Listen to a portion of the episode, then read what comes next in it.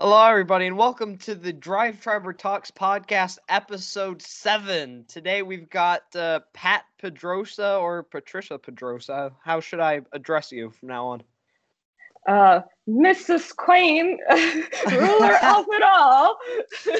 oh, all right, Pat. You, you, can call me Pat. It's actually Patricia Pedrosa, but uh, it's hard to say, so just call me Pat. So. Will do and of course, we've got Charles North, who's in New York traffic now. Yep. Yeah. Well, how's everybody doing today? Doing all right. That's good. I'm, I'm doing, doing great. great. We're all doing good. great. Good to hear we're all making it out in all of this. Well, I guess we'll go ahead and get started with the interview. So, uh, Pat, where are you from? I am from Brazil. If you want to know the specific city, I can tell you that the specific city, no one knows it. It's called Ipatinga. I was born there with when I was four years old. My dad moved to the big city, and uh, I've been around the big city ever ever since. Basically. Oh wow! Okay, so you've pretty much been in Brazil all your life. Mm, yes and no, because I studied in the U.S. for four years. I live in St. Louis, Missouri, for four years. Oh, really? Yeah. Okay. Wow. So, so how old right. are you now? That's a very awkward question. I see the awkward question started early. Yeah. right off the bat, we start. True lady 30, won't tell. 31 years old now. Okay. Yeah, no, because so what's your daily drive then? What do you drive over there? I drive a Mini One, a which mini was one. A, yeah, it was a b- bargain. It, uh, I got it. Um, so sorry, uh, thoughts. I imported cars are well. Cars in general are very expensive in Brazil. It's super expensive because of, of the ridiculous amount of taxes that we have. So I bought this um, Mini One, uh, which uh, was pre-owned. It had, uh, I think it was 10,000 kilometers on the clock, and I bought it for 50,000 reais, which to you is going to sound like a lot of money because that's 10,000 pounds. Uh, that means like what, $15,000. But to me, it was a bargain because those cars don't go for cheaper than 100,000 reais here, so the double of the price uh, for a new one. And uh, okay. I am in love with it basically. Uh, i i never thought i would like a mini because the, the design always felt a little bit too happy and i like the more aggressive looking cars. Uh, but uh, driving it it's fantastic. Never gave me any problems. It's small enough for city and city parking and it, it drives uh, pretty well too so i love it. Cool. All right what was your first Sorry, Charles, can you I, repeat that? Sorry, I guess you have to have a, a good small city car for the parking, and the Mini would be perfect for that. So yeah, I mean, I I tend to I tend to like driving bigger cars better. So my dad has a Mitsubishi Pajero. He had a bunch of those, and I love driving that thing because it makes me feel so safe and like in control of the road. Like when I'm driving it, I feel like no one will ever mess with me because I can basically just drive, you know, through them. But um, yeah. Yeah the small one is just better for city city driving. And uh, i don't need more than that. It's just me. I, I live by myself. I don't have anyone. I have a cat and, and, and that's it. So why get anything bigger you asked me what was my first car alex yeah yep that's it so i am uh, i am lucky that uh, my dad was able to give me a car. That's very common in Brazil for you know uh, rich princesses and all of that. So my dad gave me a Citroen C3 XTR. It was not the car that I wanted. I want I wanted a Fiat Stilo. The, I don't know if you know that car. not reliable, but it was the car that all the the playboys, all the guys, the you know the cool guys were driving that one, and that was the car that I wanted. But he said, "No, you need a girly car," and then he gave me a C3, 2009 right. C3, yeah. And that was, gosh, 13 years ago. I'm old. Yeah. Wow. All right. But my we'll second have, we'll car. Have... Sorry, my second car was a Kia Forte or Cerato. I don't know, uh, Forte in the US, Cerato in the UK, and uh, that was beautiful. Okay. V- very comfortable. Never, never any problems. It had, uh, I think it was like 10 years warranty or five years warranty is when they were pushing to change the image of the brand as you know something that was not reliable and it was very comfortable. And the looks because well it, it's a sedan and it's like bmw-ish uh, like a copycat uh, that yeah. that was when i got uh, my my aggressive masculine car desire fulfilled basically. And now i'm back to the mini. Yeah because now kias are fantastic cars, especially you mentioned that warranty now that they offer that are just unrivaled in the auto industry, especially for a car of that price. Uh, and the, yeah. the Stinger looks phenomenal. It's a bit too expensive, but it looks so great. Yeah, you can. My favorite car, one. I got to test drive one for a review. I loved it. Those, yeah, those man, people know what they're doing. They just they just don't have the whole uh, you know, there's a lot of prejudice against them, but they know what they're doing. The car looks great, it drives great, it's comfortable, it's quality. Like inside, the inside of the car is quality. My sister has a Hyundai, it's an HB20, so it's it's it's it's simple car. She has a top of the line of the the simple small car, and yeah. you can tell that it's fake quality so the textures and everything looks like quality but you you, you just know that you know. But yeah yeah serious, your watch wanted yeah. to saying that it disagreed with you. I'm not sure i understand. Yeah. So your mini one is that an automatic or a manual? Manual and actually in brazil to get a driver's license, you have to drive a manual car. You oh, have really? to take le- yeah yeah. So the way that it works is you have to go to a school to get all the theory training, and it's like minimum of fifteen hours. Then you take a written test. After you take the written test, you have to take I think it's 30 maybe they have increased it now but 30 hours with an instructor so you get the the school's car which in my case was a Chevrolet Celta. I don't know if you know that one. One liter Chevrolet Celta with no assists, no anything, like the crudest of the cars. And I ended up getting like muscles from driving that car because you have to do all of those things. So you go through 30 hours of training with an instructor telling you pretty much everything that you're gonna go uh, through the test and like in real life what you should do when you're driving when you know they teach you how to drive basically. Everyone has to go through that and then you go to the test the test is on the real road just like you know in the us and in, in the uk there's someone with you in the car and um yeah. So wow. Yeah here all everybody manual. should adopt that. We should in order to be able to drive you should get you should learn how to drive manual save the manual transmission.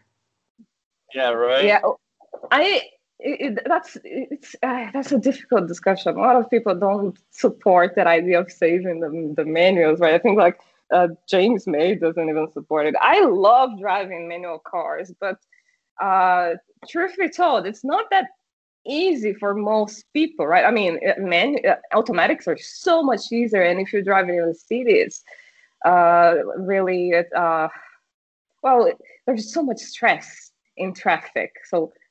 Uh, why complicate that? But uh, I prefer manuals. My mom was shocked that I bought a manual car. She she drives automatic now. so, oh wow! Yeah. Okay. But in Brazil, everyone, uh, so uh, everyone that is not super rich, and well, everyone knows how to drive manual cars, everyone that is not super rich has a manual car. So most Brazilian girls automatically sexiness boost because you know that they they drive manual cars. I mean, like that's fantastic. So, what are your thoughts on electric cars? I would love to have one. Oh, I, I you, you know, I, I went to music school. So I'm very particular about noises. You can call me uh, many words that start with A and end with Anna, but I am very particular about noises. And I live downtown. There is a bus stop right uh, under my building that the buses start at 5 a.m. every single morning. And there is so much noise everywhere around me. So the idea of electric cars to me is brilliant because it would take so much unnecessary stress from my life. That doesn't mean that I like uh, ice cars any less. You know, I love them, but um, the noise is a really important thing to me. Like personally, this is very important to me because of my situation. I don't judge people that hate it. I don't judge people that love it. I think that everyone should be able to purchase what uh, they want and desire and love. But uh, in Brazil, that's not going to happen anytime soon because we don't have the infrastructure to charge the cars. If you're super rich, as you can buy uh, an i3 or an i8 if you're like a millionaire and then they will install you an outlet but then you're gonna be able to you know go to the the bakery and come back home. You can't travel anywhere. You can't go anywhere. So why get an electric car in in a country like mine? Doesn't make sense. But if i right. if i live somewhere like los angeles uh you know california super rich i would totally get uh, at least an i8 for fun. Yeah, well, if you could get any electric car, which one would it be? Would it be an i8? Yeah, well, yes, yeah, because that's the. I mean, that's almost that's the cheapest, coolest electric car that I can get, right? Pretty much, yeah. Yeah, that's what I would do. I, I, I'm also very stingy. I don't like spending a lot of money, so I would get like the cheapest of the coolest, basically. Uh, I mean, well, I mean, I have... like you could get a Model Three or something like that, but I don't know. If oh I'd call yeah, really yeah. Cool. Well, the, the yeah, truck is really cool. Yeah. Yeah, I'd, I'd still go on and get the Chevrolet Bolt. I've driven one and I liked it a lot. And It had a lot of character. So yeah. You with and your it, Chevy it, Bolt. It, it it had a it had a really good range. It had about 350 miles and something like that on a on a on a charge. So, so uh, yeah. You do a lot of long trips, right? You try you travel around road trips, testing the car. So that's uh, something that is very important to you, right? Yeah, actually, speaking of big cars earlier, I'm right now in a uh, brand new Chevrolet Silverado with the uh, Trail Boss edition. It's huge. It's massive. It's I got so much space in this thing. It's crazy. So, and I'm high up.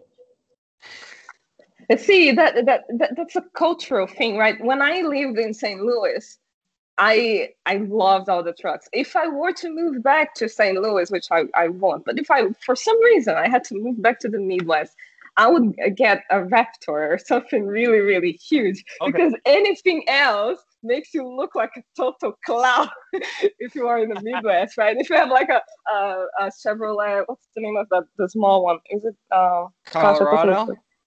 No, Colorado. no, like a like a, re- re- a Cobalt. Is that a Chevrolet? You know what I'm talking about, Chevy right? Chevy Cobalt. I think that's a Dodge, yeah. right? No. Might be the Chevy or Dodge Cobalt. I'm not sure. No, Chevrolet. Cobalt okay. is yes. uh, it's a car. It's a, it, it could be either two door or four door, but I would recommend the coupe. You know, uh, that came with the SS package with the supercharger, 3.8 liter V6. It was pretty much a uh, Pontiac G6 and stuff like that. So, oh, that's not bad. Yeah. No, they're great cars, but uh, everyone else is driving this huge pickup trucks, right? So it makes you look a little bit like yeah, you feel like a shrimp. Yeah. Yeah, unless you're tall. But answering so. your question, Alex, uh, my my dream electric car is uh, an i8. Uh, Tesla close second. There, I don't think there are Teslas in Brazil. Actually, they're just too expensive.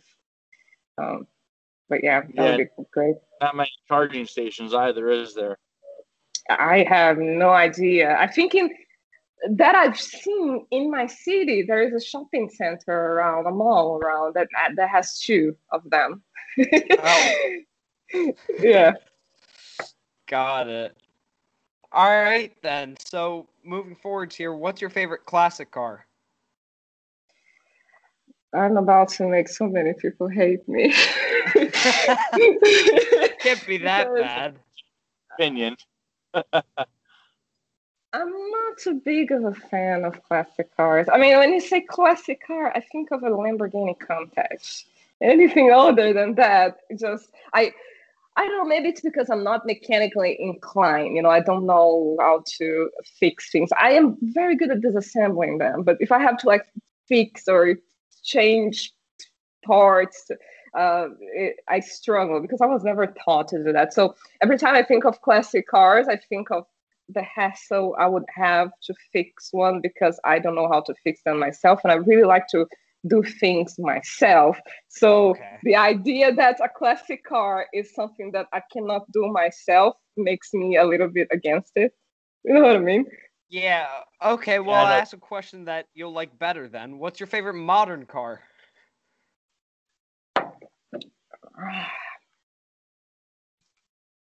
my go-to answer to that question to that question specifically is my favorite modern car car is my car because it's the one that I get to drive, is the one that you know carries me around, is the one that I get to see in the gears every day.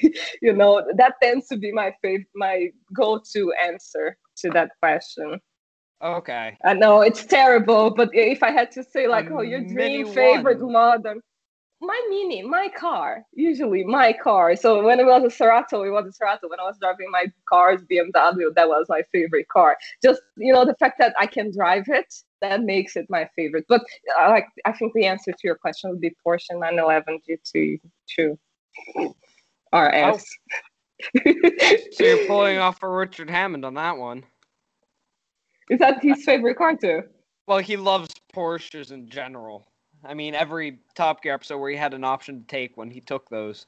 Pretty sure I was watching a road trip or the other, and he was driving one. Exactly does 911 GT2 RS. Does he own the one though? Does he have one? I think he did at one point. He owned one at one point in time. I think might not have been a GT2 RS, but he owned some form of a high performance 911. He had a 911, I think, turbo and it was like an 89 model or an 80s model. I'm not sure. But uh, it was right around the time he got on the top gear, like with Jeremy Clarkson. So he had one back in the early 2000s. And uh, I think it was also around the time he met Mindy. Okay. I remember reading his him talking about it.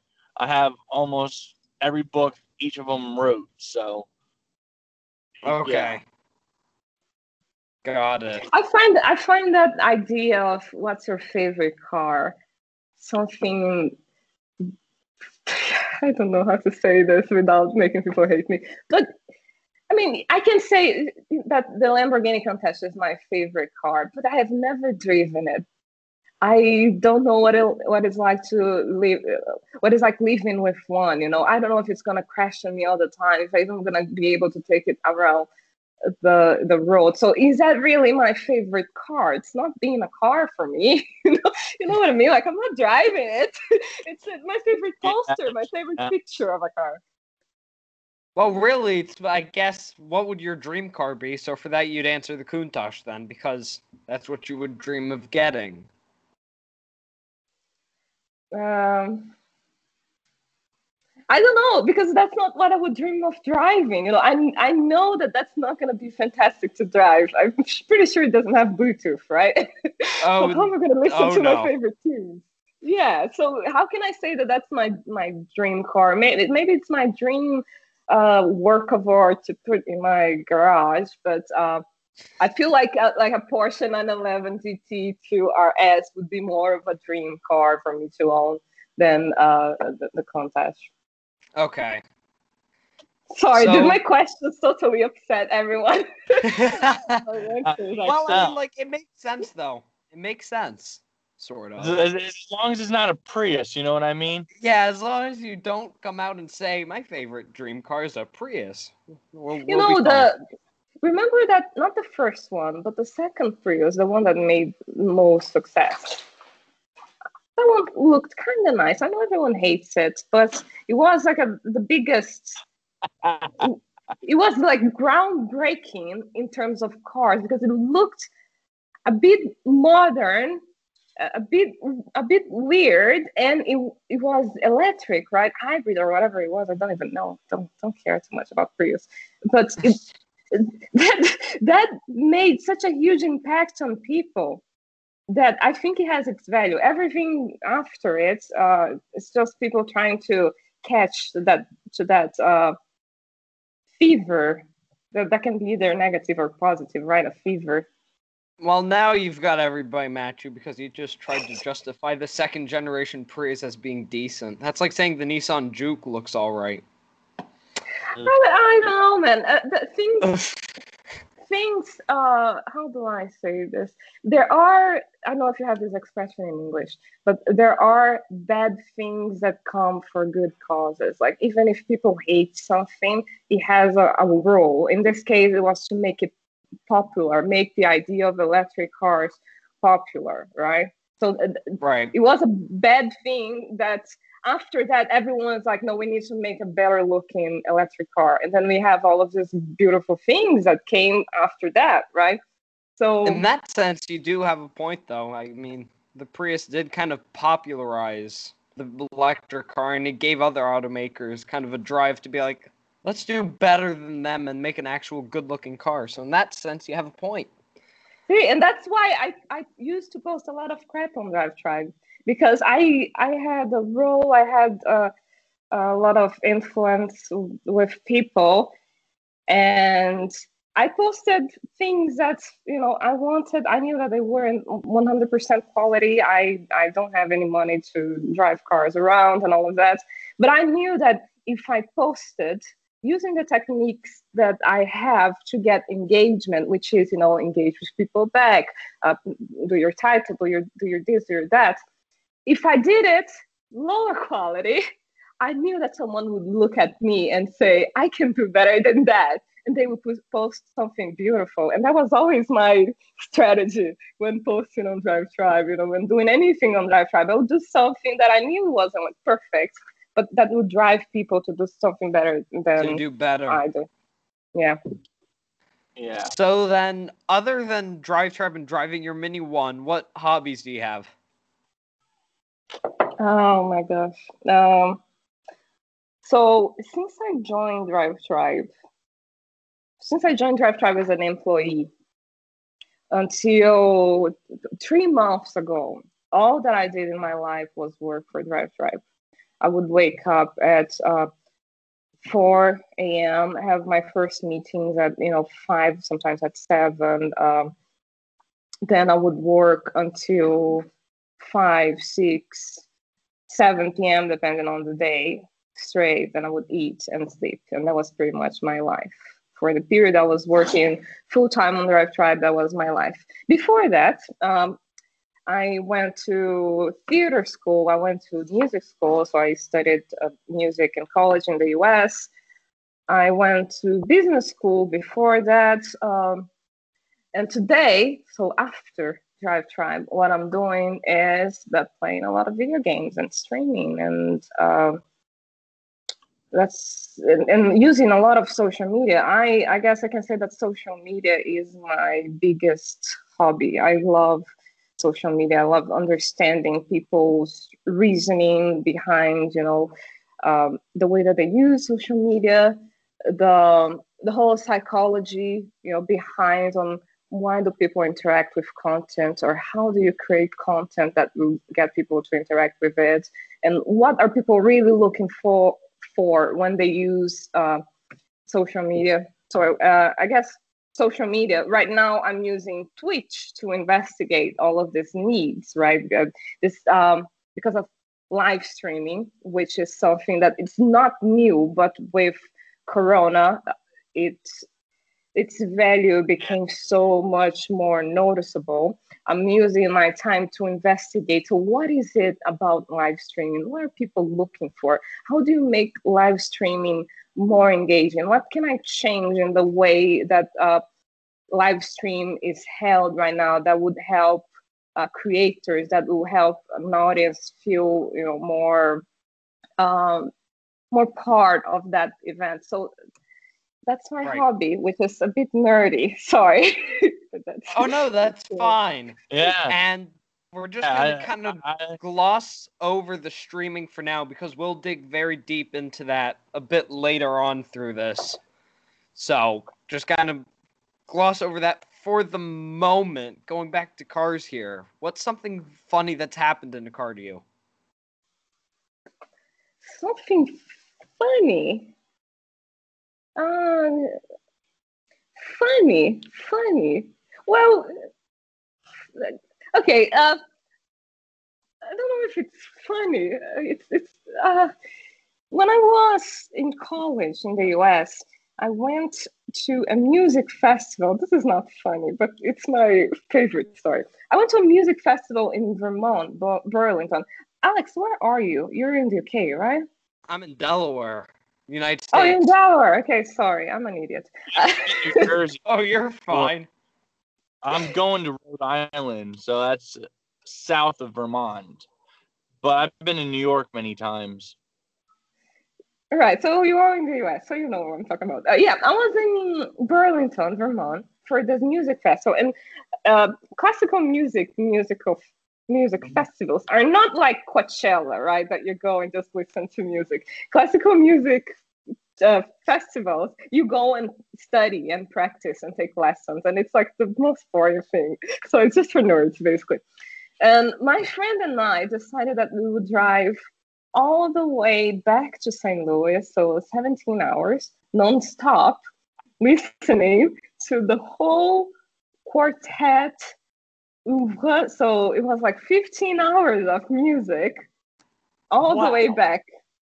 Yeah and the thing is that uh, sorry this might be super boring but the thing is when uh, beethoven started writing his quartets it was all classic classic sounding right? So like uh, if you think of like mozart uh, you know how mozart sounds like in your head? That's beethoven in the beginning. And then when he gets to the end the guy is deaf he's like not giving an F anymore about anyone's opinions. So his music is totally out there. It's like beyond being romantic, beyond being like anything like beautiful to our senses.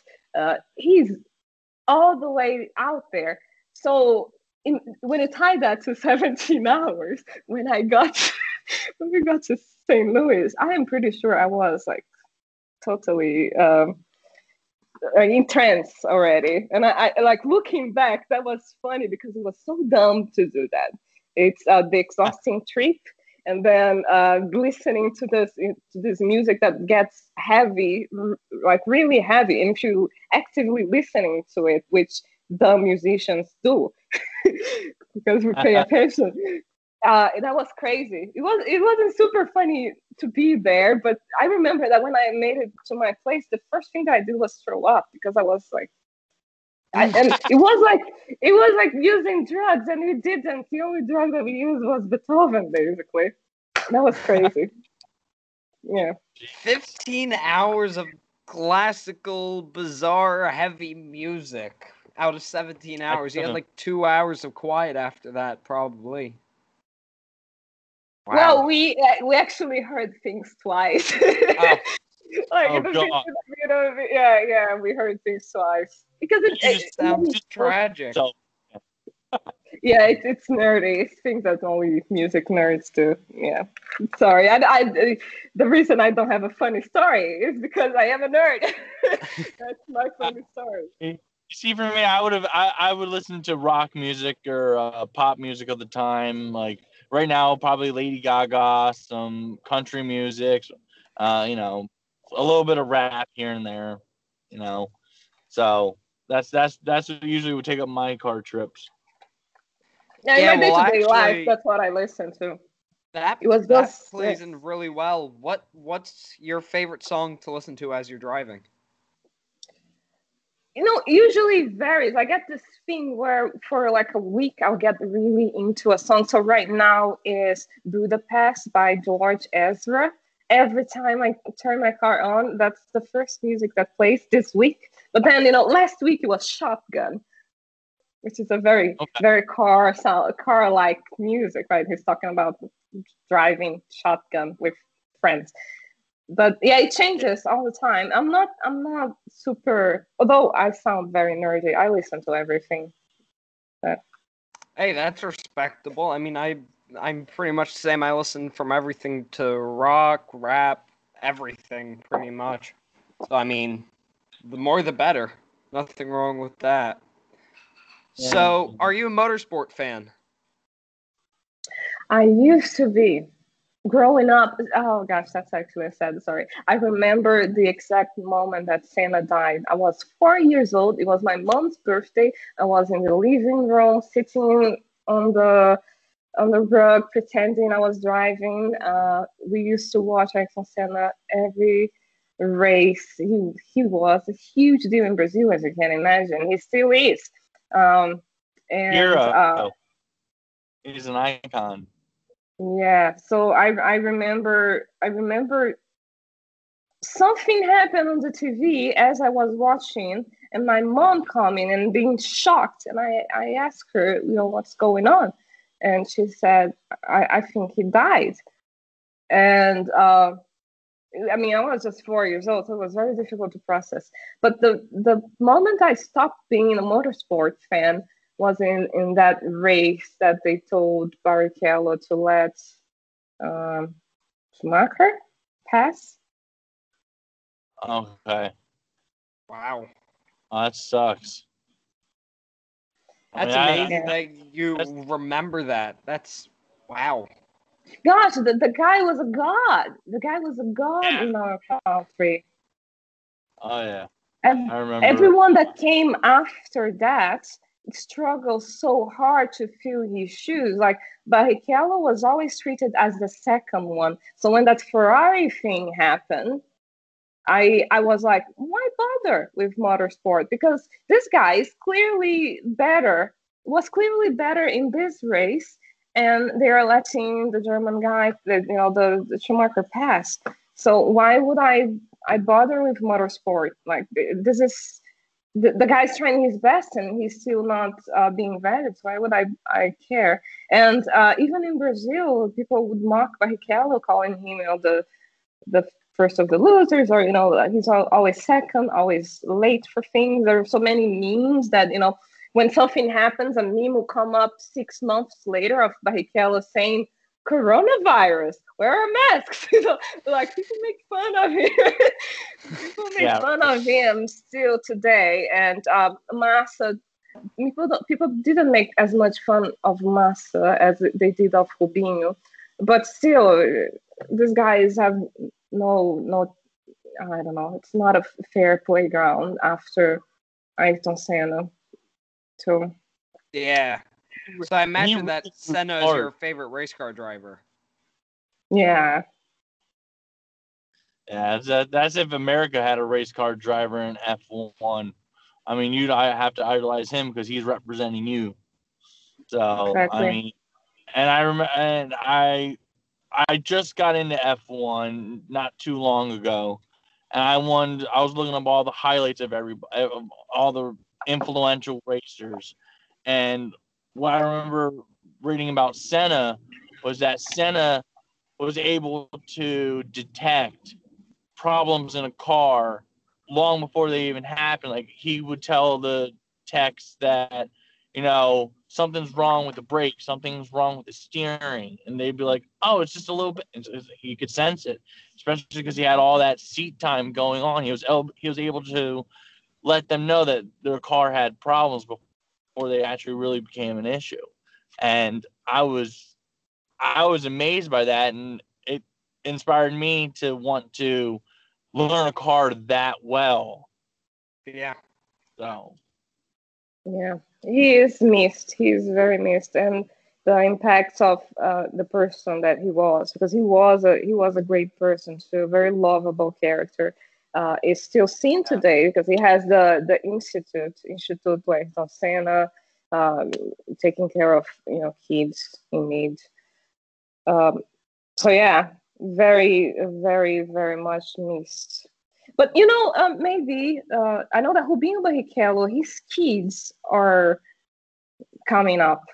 You know, maybe mm. there is a new racer there that is about to show up that will will gain that that space. Uh, what's his name? Uh, Nelson, Nelson Piquet's son. Is it the junior one?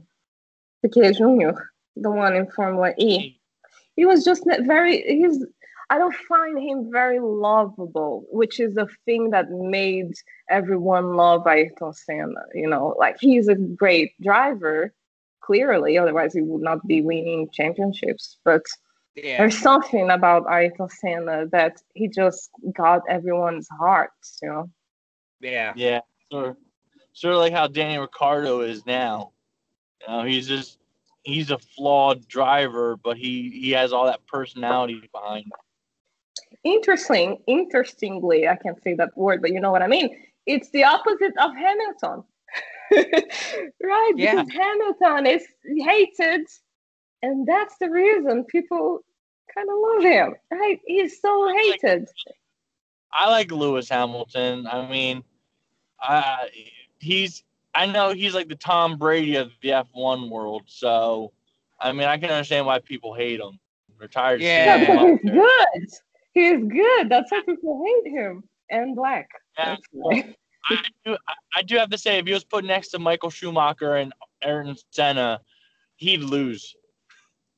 Oh. Well, that's that's the thing that I don't know. I do I don't know if I agree or not. I feel like we tend to say that he would lose because he's our contemporary. It's very hard to idolize someone that is still alive and still making mistakes, still saying things that hurt other people, and you know, it's Ayrton Senna and Schumacher, these guys, they have achieved this idea of, you know, I'm, I'm an idol. I am so beyond everyone else that uh, feels like they don't have any competition, you know.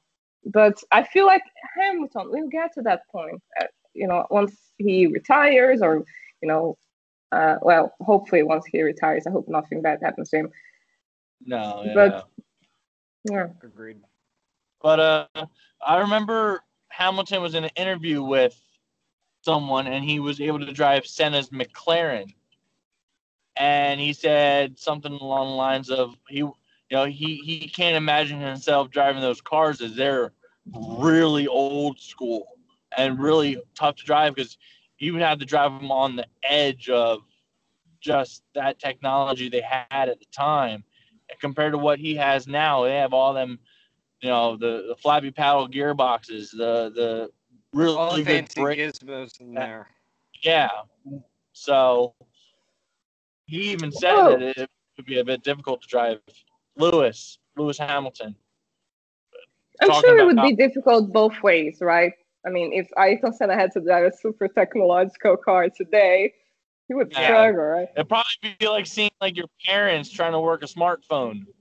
Yep. yep. So what's your favorite uh, Top Gear and Grand Tour moment, and or should say? Uh, maybe like a mm. favorite episode or something. Specific moment. That was the favorite episode. I would say the Colombia one. You know the one that they. I love that one. That the three cars arrive in um Balsa. How do they say Balsa in English? No, the one I'm talking about that uh, they're trying to. when they came on, when they came on the shore as uh, on like boats and stuff like that, little rafts, and it was the jeep Rafts, and everything. That's the word. Yes, that's the word. Yeah, the Colombian one is is pretty fun. And they try uh, to go uh, throughout. The show wait, is that Colombia or Bolivia? I'm getting my South American. I think it might have been the Bolivia special. Bolivia, yes. Yeah, sorry. Just because I'm from South America doesn't mean I know South America. Was it the one where they're driving like the three SUVs, like the Land Cruiser, Land Rover? Yeah. Yeah. Okay. I uh, yeah, I believe you. Special. Sorry. I'm from Brazil. I speak Portuguese. I don't know the difference between the Spanish. Yeah, that was the episode going and not saying um, cocaine the whole time. Yeah, yeah, yeah. See, so, uh, in terms episode. of moments, you know the the that moment, you know, in the I actually have I seen this moment again, so that's why it's still in my head. Uh, the Rimac crash, I thought that was pretty uh, heavy. That's a an interesting moment. That, that happened on my birthday. No oh. way. Yeah. I, I was like, oh, birthday. oh god, Richard Hammond is gonna die on my birthday. Holy crap. Mm-hmm. June 9th. My birthday is June 9th. So wow. it, it sounds like it was okay, right? Um, I, I know that everyone expects me to be like super fan of them. I am a fan, but I cannot tell you details, personal details of any of their their lives. But um, he was okay, right? He left the, the car and he was like conscious the whole time. He was just like with this the, the leg destroyed or something yeah. like that. Yeah, well, he had. Yeah. It wasn't it broken ribs, I think, right? Oh yeah, broken he had ribs, arms, something uh, like that. Something he, he lost some height because of something in his leg. He had to get like a bolt. Lost height. Yeah, he, he he he didn't grow. He he actually uh, got a little shorter because something the impact did something. He became so, even more of a midget. Yep. I didn't know that. Poor guy. Well, just I never one knew leg, about then. that either, actually. Hmm. So, oh, go ahead. Go ahead. Oh, I was wondering. I was asking what you said. Oh, I think she said it was like something about it being only on one leg. Do we know how much shorter he got? Because he was uh, already uh, what, like five something. Hold on. He's not that short, is it? He's yeah, five six. All right, that's tall, isn't it? Taller than me. it doesn't matter anyway. I am five three, so okay. short. Well, I'm five two in little points, um, 158 centimeters. Doesn't make any difference. Well, it only makes difference when I'm trying to drive, because then I have to pull the the seats all the way forward. And for some cars, even when you put it all the way forward, it's not comfortable. Like in the Mitsubishi Pajero, every time I pull it all the way forward, I keep hitting my knee, the the throttle knee on the dashboard. It's very uncomfortable. Ow. Short people problems.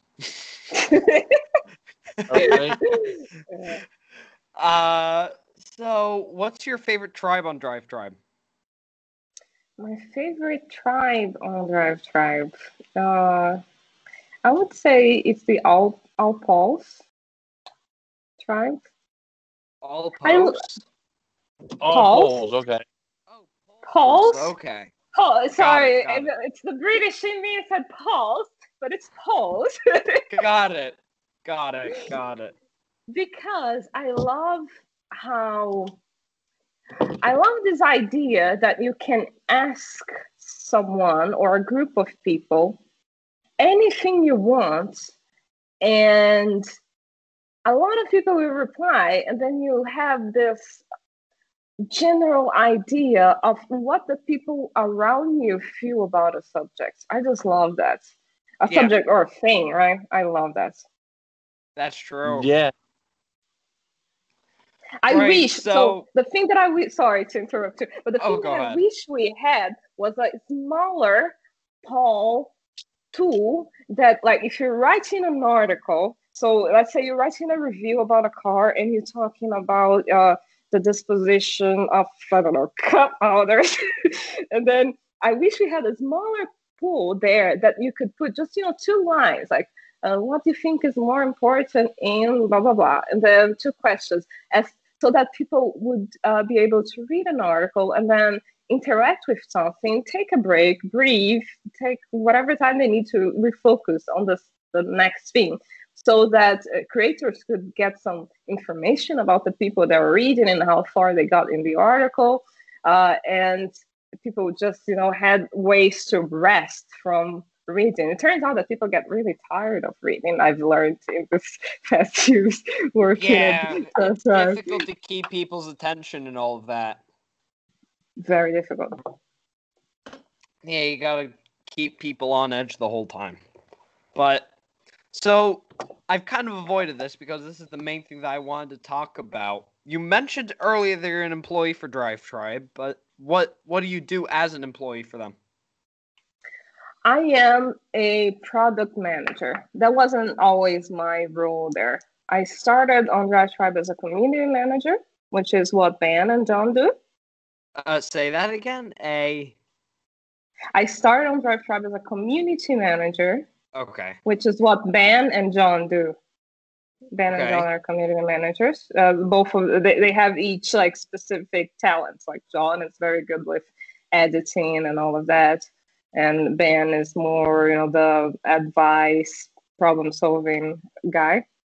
Yeah. And, and I was always the technical person.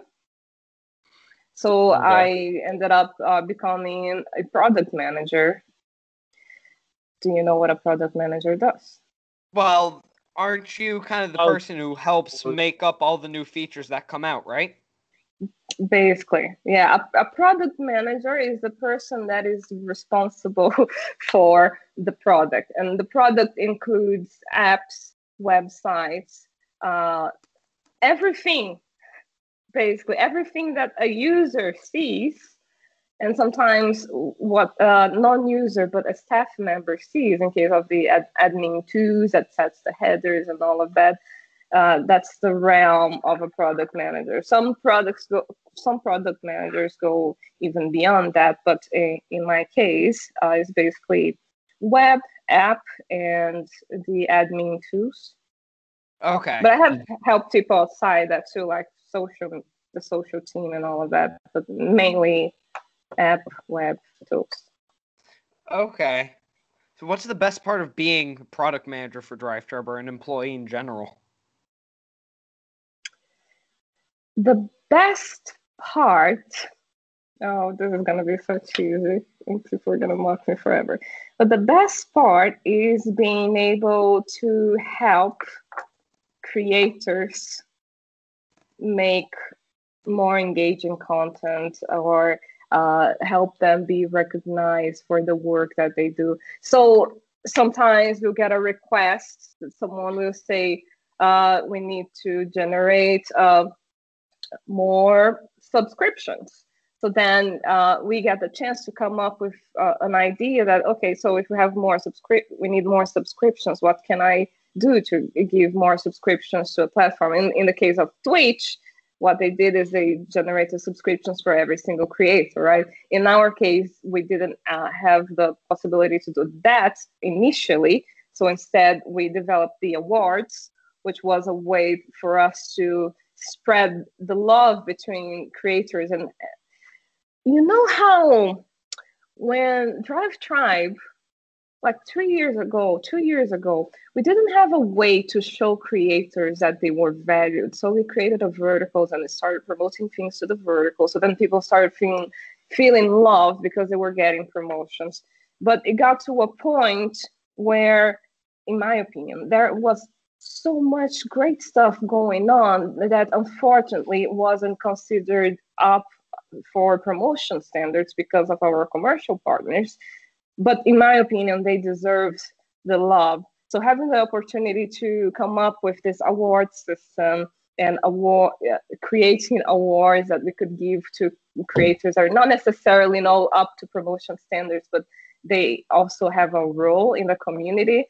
That was my favorite part helping the community is always my favorite part because those are the people using the application using the website those are the people that keep the, the platform running in my opinion Right.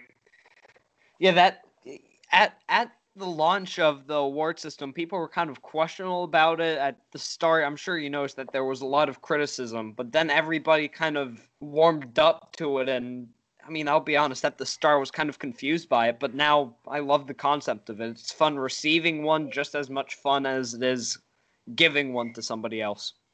Interestingly, I love saying that word because I can't speak it properly. Uh, that release was one of the most positive ones that we had of the really? big features that we had. That was one of the most positive ones, and I, I was following it like crazy. I was reading every single comment everywhere. I spent the whole afternoon replying to messages, and my hands were hurting like crazy. But uh, it was very positive. Uh, is it 100% the feature that I wanted to build? No. But unfortunately, we have to make compromises so that you know it, it uh, fills every requirement from every single department. The the most difficult thing about being a product manager is not is that not necessarily you have you get to build your dream product. So you have to listen to the needs of everyone and like make a huge compromise and build something that is gonna make everyone happy. If I were to build what I wanted, it would have been completely different. So what would uh, it have been? Uh, I would have made it in a way that a bit like Twitch. You know Twitch? Yes, I've yeah, heard of I it. Would... It's a live, it's a live streaming service for uh, gamers mainly. Mm, uh, well, it was it's supposedly for gamers, but you have a lot of chatting. So people just chatting with other. You have music. Um, I know that there is a lot of potential there too, but uh, for now, mainly gaming. But I would do something where you can subscribe to creators because I personally believe that the reason people use Drive Tribe is well, the users that are using the application is for following specific creators, right?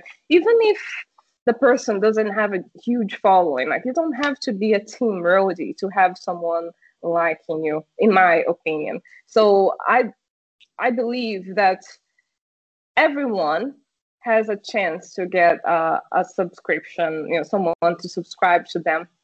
And I, if I were to build something, if I were to maybe I mean, that's there's actually a chance that in the future we can iterate and switch this uh, to something where you can subscribe to another creator. There's always a chance that we can do these things, but in Corona times, with lack of resources, we always have to bring ideas down and make them as simple as possible to see. Okay, so in the future, if we want to do this for every single creator, where I can subscribe to Alex, I can subscribe to Charles, um, how can I prove that this co- concept is valid without building this, you know, World Trade Center building?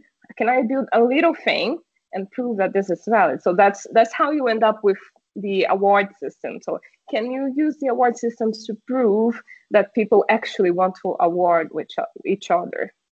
So right. the, it's it's complex because resources are limited, right? Everyone looks at their tribe and see, you know, oh, this giant startup, but it's it's uh yes, it's a giant startup, but that doesn't mean the resources are limitless, right? We have to always test ideas and then be able to um, boost them. For and sure someone like Twitch, they they have Amazon money right behind them, and they don't have one product manager. They have you know tens, dozens. I I don't even know, but they have one product manager for every single feature. And right now we have one product manager for uh, three, uh, what, two platforms, three apps, and uh, two admin tools. So yeah, it's yeah. a lot. You, You've got a lot on your plate, that's for sure. Yeah. Yeah, and I, I remember when I started out, you used to help me, and you used to share my uh, my content o- across some of the uh, you know the, the home pages and the slides and stuff like that. And I'd go to you for advice. So I remember I. Yeah, I was I was working like ten hours, more than ten hours per day at that time, and I was like fully in the platform. Right, I was one hundred percent dedicated to that, um, and I I guess uh, I still believe in it. I still believe on Drive Tribe. It's just that Corona made everything so much harder, right? Because before we used to have a bunch of developers that would fix bugs and build things, build all dreamy things that uh, we, we wanted to build, and now we don't. So it kind of hurts our heart when someone asks for help and it's something that we know we have to fix, but uh, we can't because if we stop to fix that, then we can work on the other one thing that we're working. So it's been difficult. It's been yeah. Difficult. For yeah. sure. It, uh, well, it, has been a pain. Yeah. I saw that Drive Tribe's coming out too with a whole new system with how they're going to pay for creators and all of that, and they're going to get rid of some of the costly stuff to take care of, like the leaderboard. I think they said they were going to scrap the whole Apple News system and all of that. So, in that sense, that should help out a lot to help manage, you know, not having to spend as much time fixing things that have been proven to be not so reliable. Um Actually, um, maybe uh, not really, because even though they are, it's still using our system, right? If it's still using awards, it's still using our system. I, I, to be honest with you, I don't know exactly what the changes are uh, because I only work one day a week now. I, when I show up, I focus so so solely. That's a difficult word for me to say too. Solely on bugs. So I I turn my computer on. I have a catch up meeting with my boss just to see what's going on, what are the priorities this week. Then I go through all of the bugs that were reported. I test them. If there's something that is like seriously broken, I I put um, bug report as you know an, an urgent bug report. Like this is seriously broken. You have to fix this. Like stop everything. Uh, that usually doesn't happen anymore because we managed to bring the platform to a, a point where nothing goes out that is seriously broken. Uh, that was not the case before. Like three years ago, there were lots of things that would go live in the launch day and it wouldn't work. But uh, we don't do that anymore. Then uh, after I do all this bug troubleshooting, I test everything, make sure everything is working. Then I go work um, on whatever product project is going on. So if we're working on a new idea, I go talk to the designer, and I usually has questions that I reply with more questions. Basically, that's my job. I just reply with more questions, and I help him find the best solution. I never, I rarely. Sometimes I do actually, I, but I rarely just tell people like exactly what I think should be done. I usually try to question people and see if they get to the same point as I do. So right. in the case of the community, this this community changes. I am not fully aware of uh, the changes because I am not working on the community side anymore.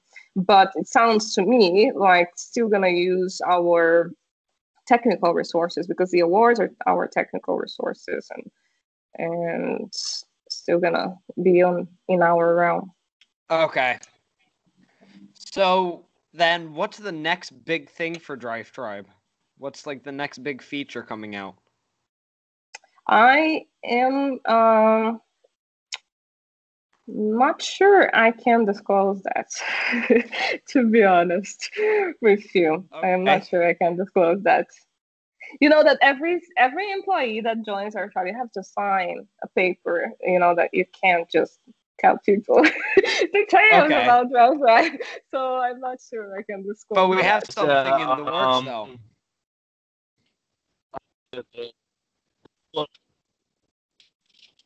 So you have oh. something in the works though. Yeah, there's always something in the works. You know, that dev time is very expensive, so they're always working on something. But whether I can tell you or or not. Oh, for sure. And also, I know a lot of people were asking too about having uh, being able to use Studio or have Studio compatible on uh, iPhone, tablets, Samsungs, Android, all of that.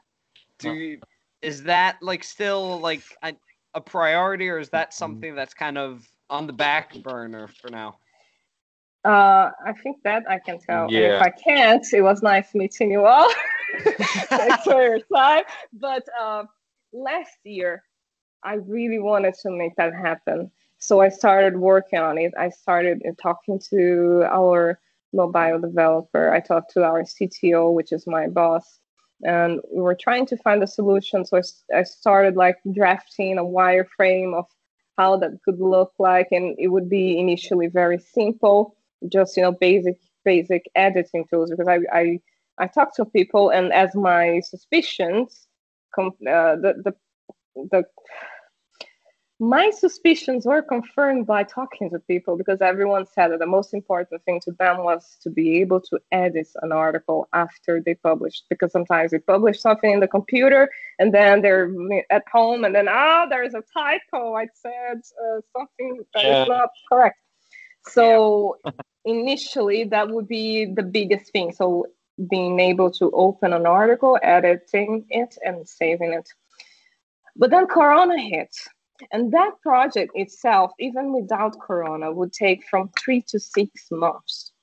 Okay. Because wow. this, as you know, like studio is very finicky. It's very complex, and it was built uh, when Drive Tribe was released. So it was it was built by a different team of people. It's a bit mm-hmm. like how do I explain this? It's a bit like getting someone else's article and having to change it, but it still has to look like that person wrote. You know, it's you have to edit someone's code and build with someone's code and it's it's just very complex for people to do it and it takes time a lot of oh, time. for sure and if, because now you're having to adapt to somebody else's code and some of it might not make too much sense because you didn't build in the first place. That makes sense. Yeah.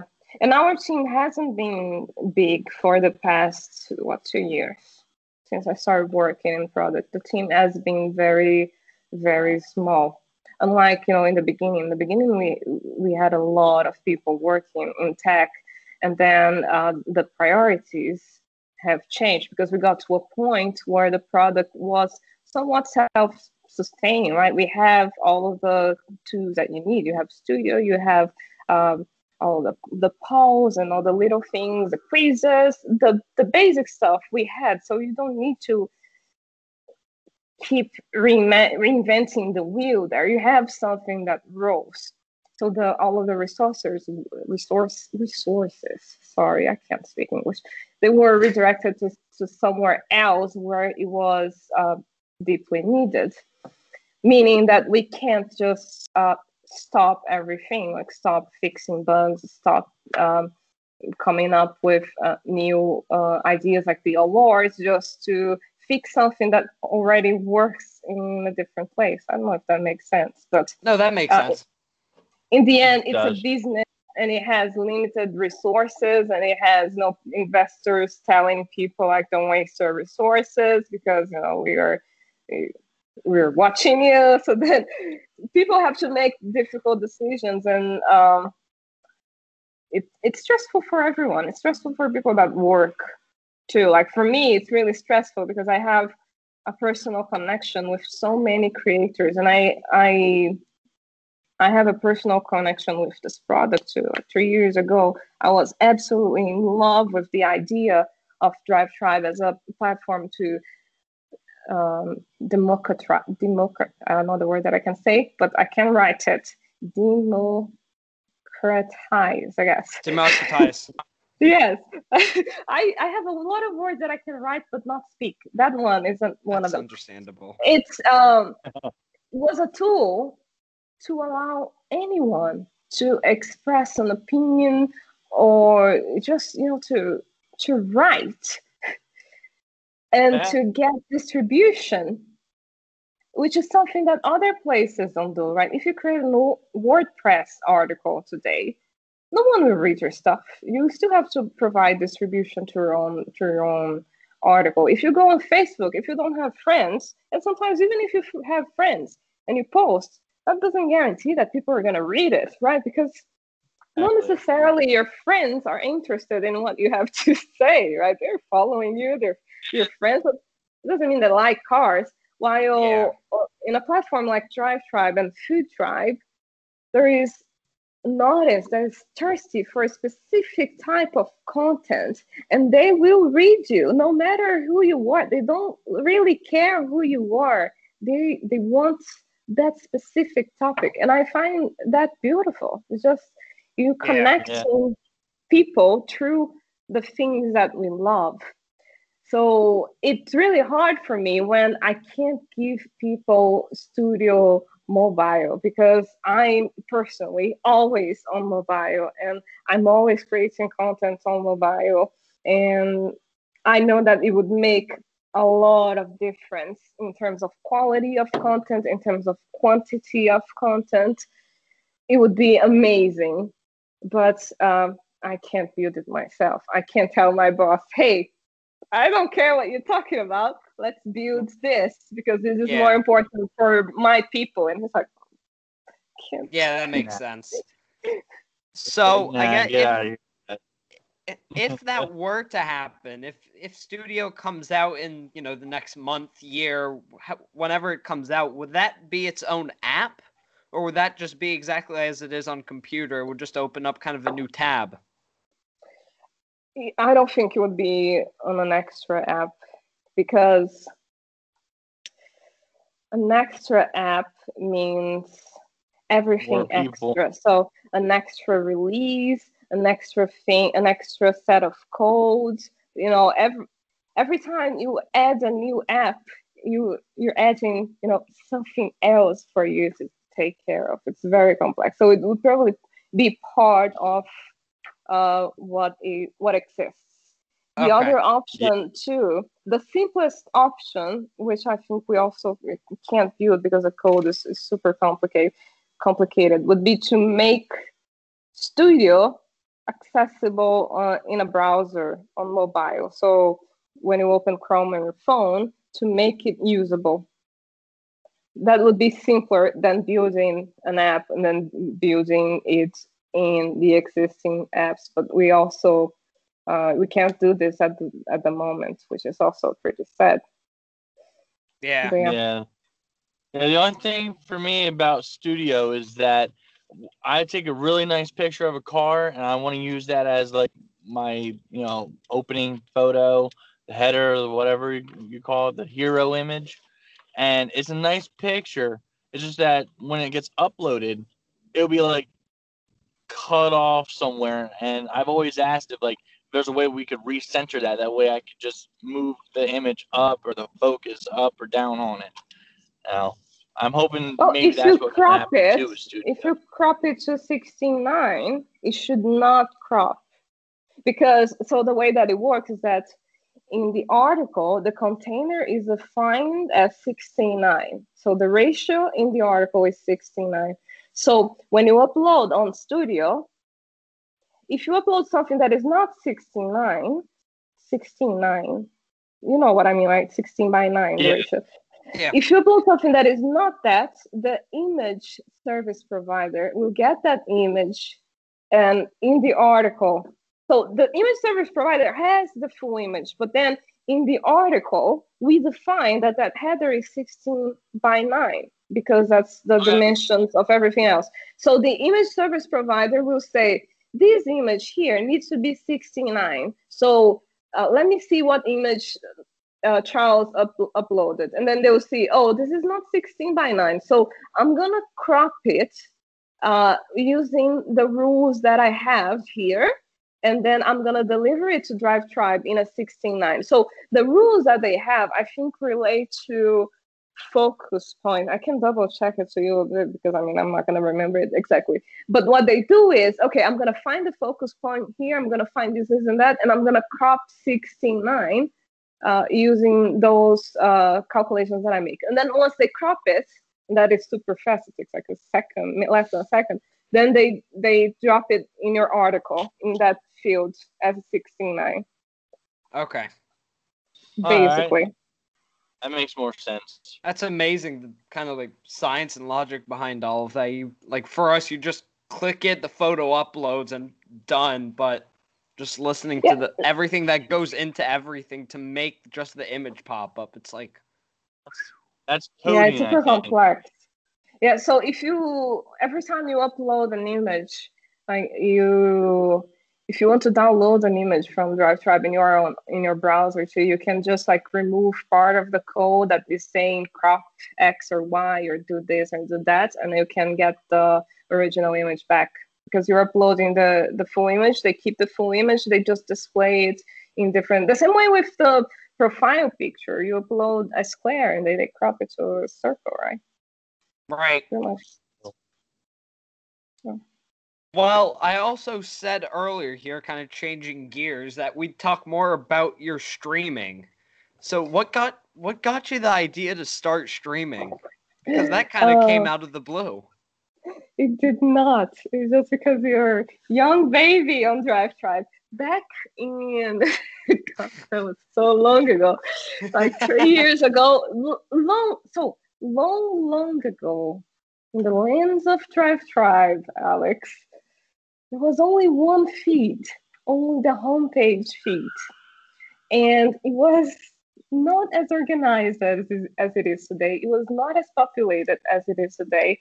And there were these two crazy people called Ben Koenig and Pat Pedrosa trying to build a community out of whatever was there on Drive Tribe. As you know, when Drive Tribe was created, they brought a bunch of fancy people, gave each one of them a tribe, and these tribes got heavily populated, but there was no interaction because no one was building a community on on Drive Tribe.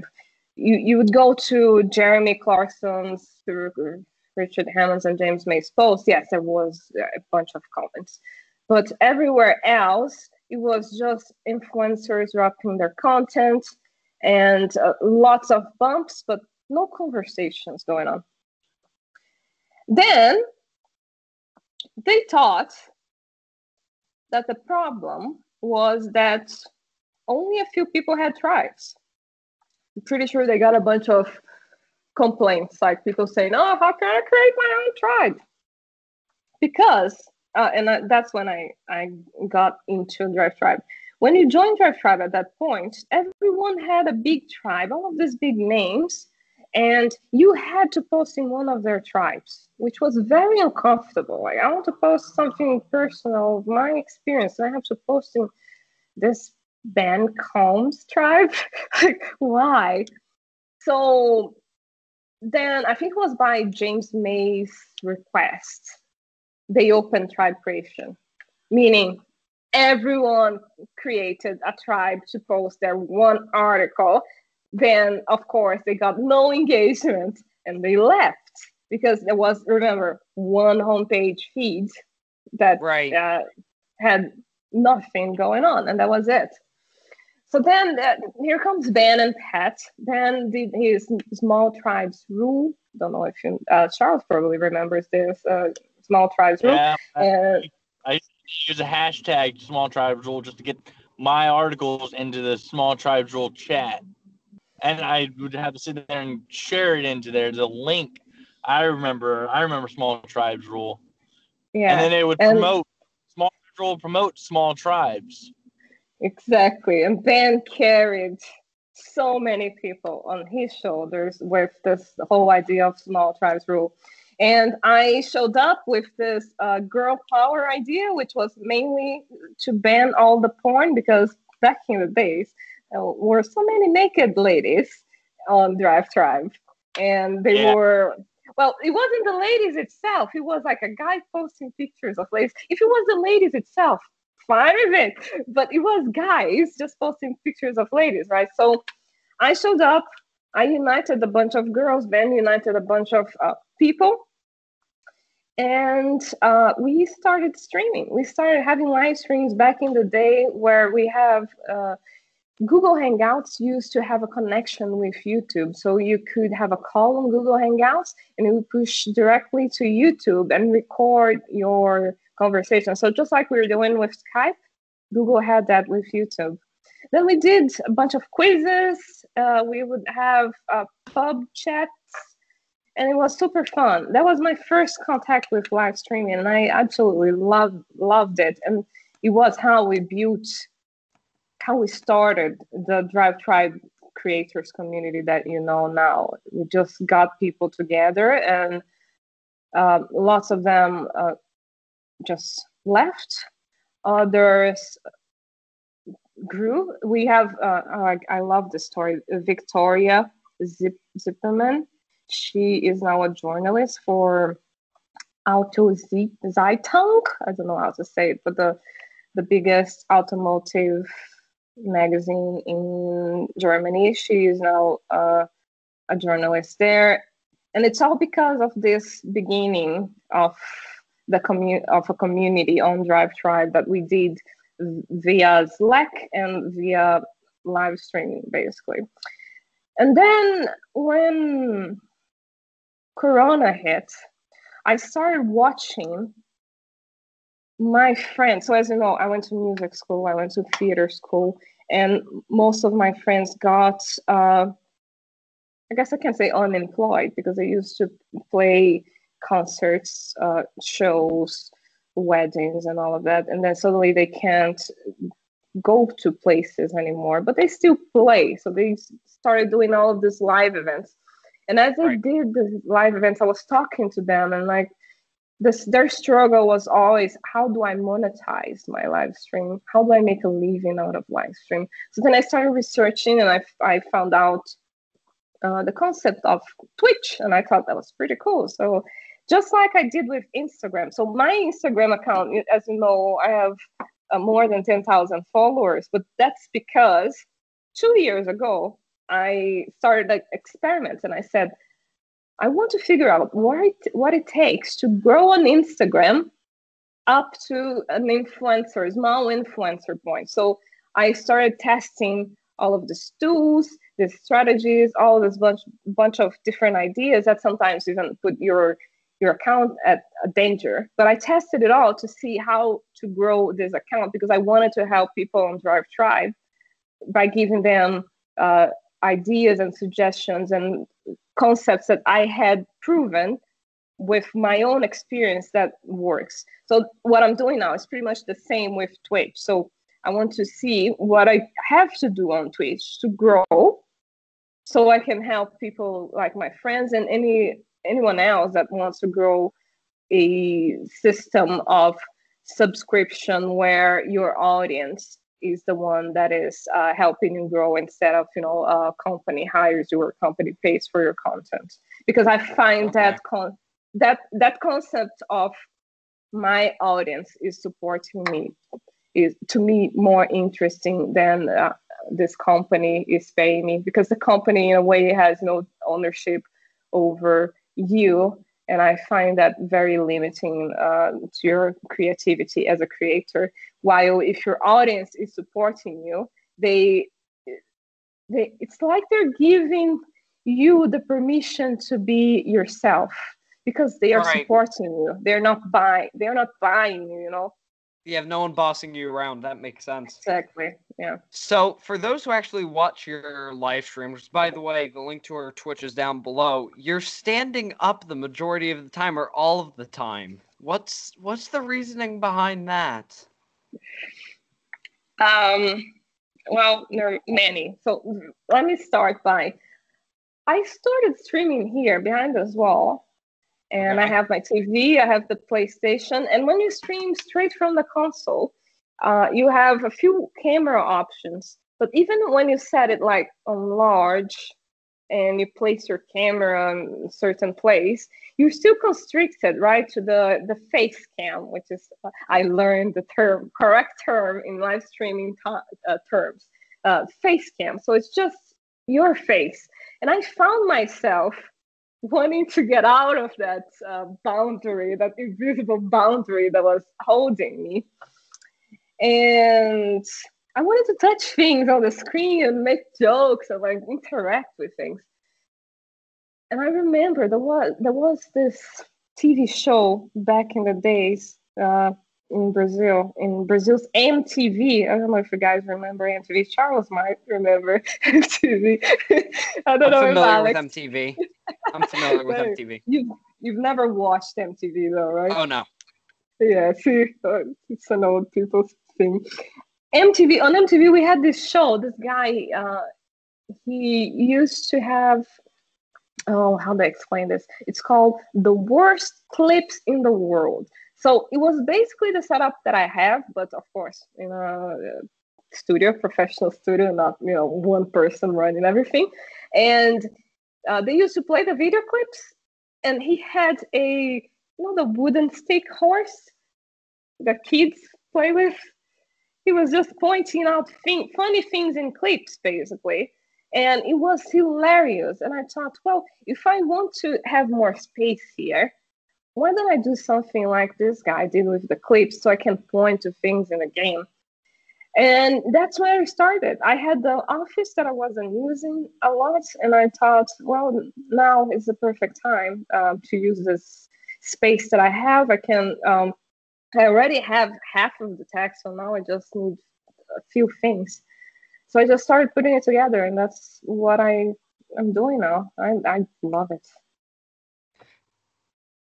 That's a weird logic on why you're standing up, but that makes sense. Uh, yeah.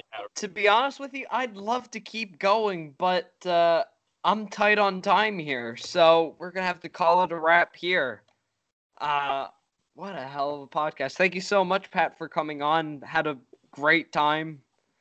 Thank you for having me. Well. If you oh, if yeah, whoever wants to do this again and ask more questions, I'm sorry that I talk too much. Oh, you're fine. To. You're fine. There's no worries with you talking. That's the point of a podcast, right? Yeah, right. It's a uh, it was a pleasure to have you.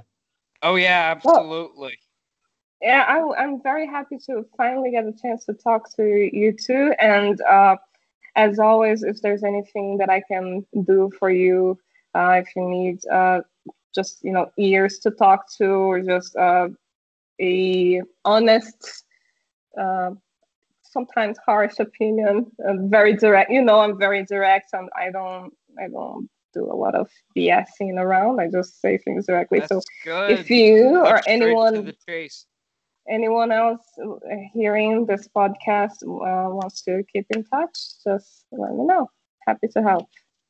Yeah. Yep. And honestly, like, thank you. Subscribe. and yeah, I mean, you pretty much nailed it right there. Please go ahead and check out her Twitch where she does her live streaming. Join Drive Tribe if you haven't already. Uh, your Instagram. Do you have a Facebook and Twitter? Do you have I, I do. Uh, yeah, I do. I do. Pat, just look for Pat Pedrosa. Add me. Yeah. Those are all being the links down below. Go check her out. Thank you so much for watching, everybody. Stay safe and take care. Goodbye. Bye.